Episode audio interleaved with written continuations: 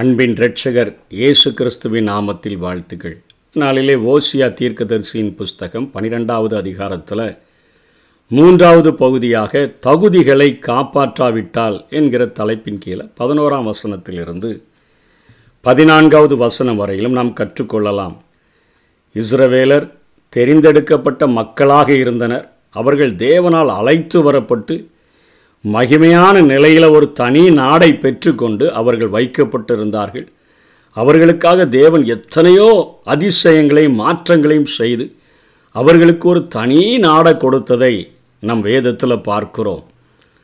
அடிமைகளாக மண்ணு மிதிக்கிற ஆட்களாக பெருமூச்சு விடுகிறவர்களாக வாழ்வே கசப்பாகி போய்விட்டதே என்று சொல்லி ஏக்கத்தோடு கூட வாழ்ந்த மக்களை அங்கே எகிப்திலிருந்து ஆண்டவர் விடுதலை செய்து நாற்பது வருடங்கள் அதிசயமாக அற்புதமாக அவர்களை வழிநடத்தி செங்கடலை பிளந்து யோர்தானை பிளந்து கண்மலையை பிளந்து தண்ணீரை குடிக்க கொடுத்து நாற்பது வருடமளவும் அவர்களுக்கு தேவையான உணவை கொடுத்து அவர்களுடைய கால்களில் போட்டிருந்த செருப்புகள் முதற்கொண்டு பழு அவைகள் பழையதாய் போகாதபடி வஸ்திரங்கள் கிழிந்து போகாதபடி எல்லாவற்றையும் பாதுகாத்து அத்தனை அதிசயமாக அற்புதமாக பகலிலே மேக ஸ்தம்பத்தினால் இரவில் அக்னி ஸ்தம்பத்தினால அவர்களை நட வழிநடத்தி வந்து இஸ்ரவேல் என்கிற ஒரு மிகப்பெரிய ஒரு தேசத்தை அவர்களுக்கு தந்தார். ஒரு வல்லரசு போல காணப்படுகிற தேசத்தை ஆண்டவர் அவர்களுக்கு கொடுத்தார்.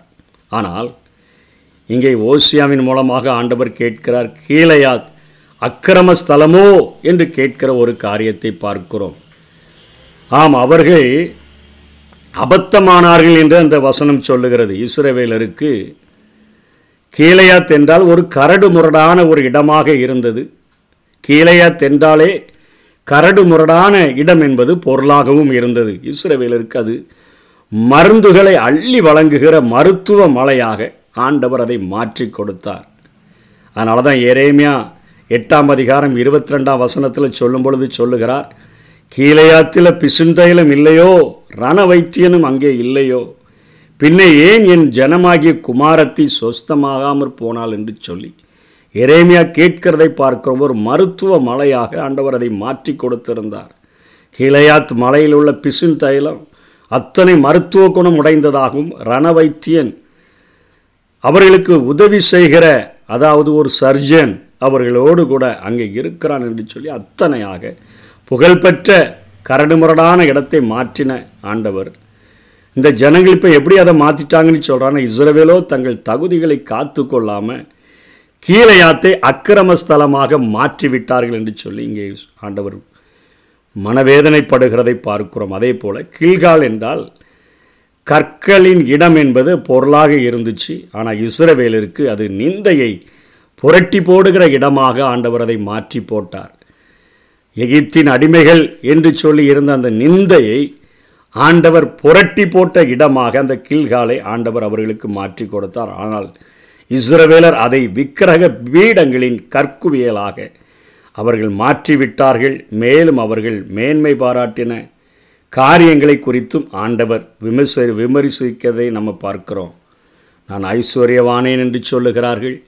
எங்களை யாரும் குற்றம் கண்டுபிடிக்க முடியாதுன்னு சொல்கிறாங்க நாங்கள் பெரிய பிஸ்னஸ் மேன்னு சொல்கிறாங்க ஆனால் ஆண்டவர் சொல்லுகிறார் உன்னுடைய தகப்பன் ஒரு பெண்ணுக்காக ஊழியம் செய்து ஒரு பெண்ணுக்காக ஆடு மேய்த்த ஆள் தானே. உன்னை நான் இவ்வளோ உயரத்தில் கொண்டு வந்து இவ்வளோ உன்னதமான ஆசீர்வாதங்களை கொடுத்து நான் வாழ வைத்திருந்த போதிலும் அடிமைகளாக வாழ்ந்த உங்களை உங்களுடைய ஆதி தகப்பன் இஸ்ரவேல் வெறும் பெண்ணுக்காக ஊழியம் செய்திருந்த போதிலும் கூட அவனை நேசித்து அவனிடத்தில் அன்பு கூர்ந்து எழுபது பேர் எகிப்துக்கு போனாங்க. அங்கே அவர்களை ஒரு தேசமாக உருவாக்கி இருபது லட்சம் பேருக்கு மேற்பட்டவர்களை எகிப்து தேசத்திலிருந்து விடுதலை செய்து இவ்வளோ பெரிய தேசத்தை தந்தன.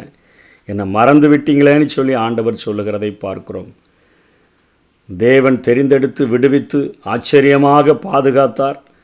அதனை மறந்து தேவனை கோபமூட்டினபடியினால அழிவு உறுதி என்பதை பதினான்காவது வசனத்தில் ஓசியா எச்சரித்து சொல்லுகிறார். இன்னைக்கும் விசுவாசியே தேவன் உனக்காக செய்தவற்றை எண்ணிப்பார் என்று சொல்லி வேதம் நம்மை அழைக்கிறது. நமக்காக எத்தனை சூழ்நிலைகளை ஆண்டவர் மாற்றியிருக்கிறார். அரசியல் சூழ்நிலைகளை மாற்றியிருக்கிறார். இறங்காதவர்களிடம் இரக்கம் கிடைக்கும்படியாக ஆண்டவர் செய்திருக்கிறார். நமது குடும்பத்தை ஆசீர்வதித்திருக்கிறார். நம்முடைய சமூக சூழ்நிலைகள் எல்லாவற்றையும் மாற்றியிருக்கிறார். ஜாதி ஒடுக்குதல்களை எல்லாம் இந்த சுவிசேஷம் மாற்றியிருக்கிறது. நமக்காக எத்தனையோ மாற்றங்கள்.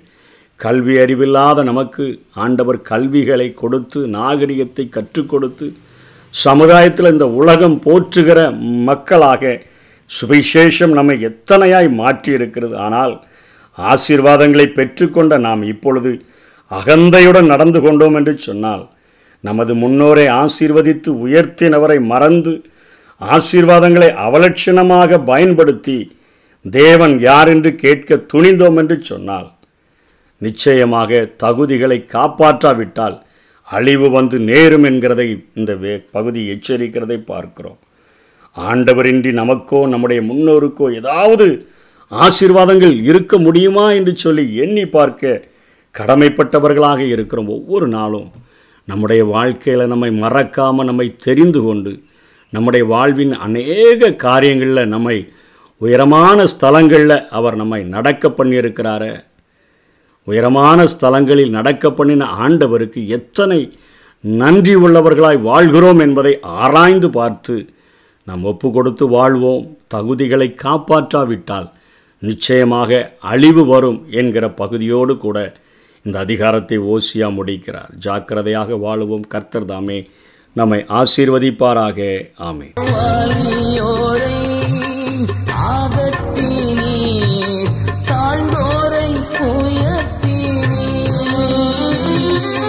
பசித்தோரை நன்மைகளா திருப்தியாக்கே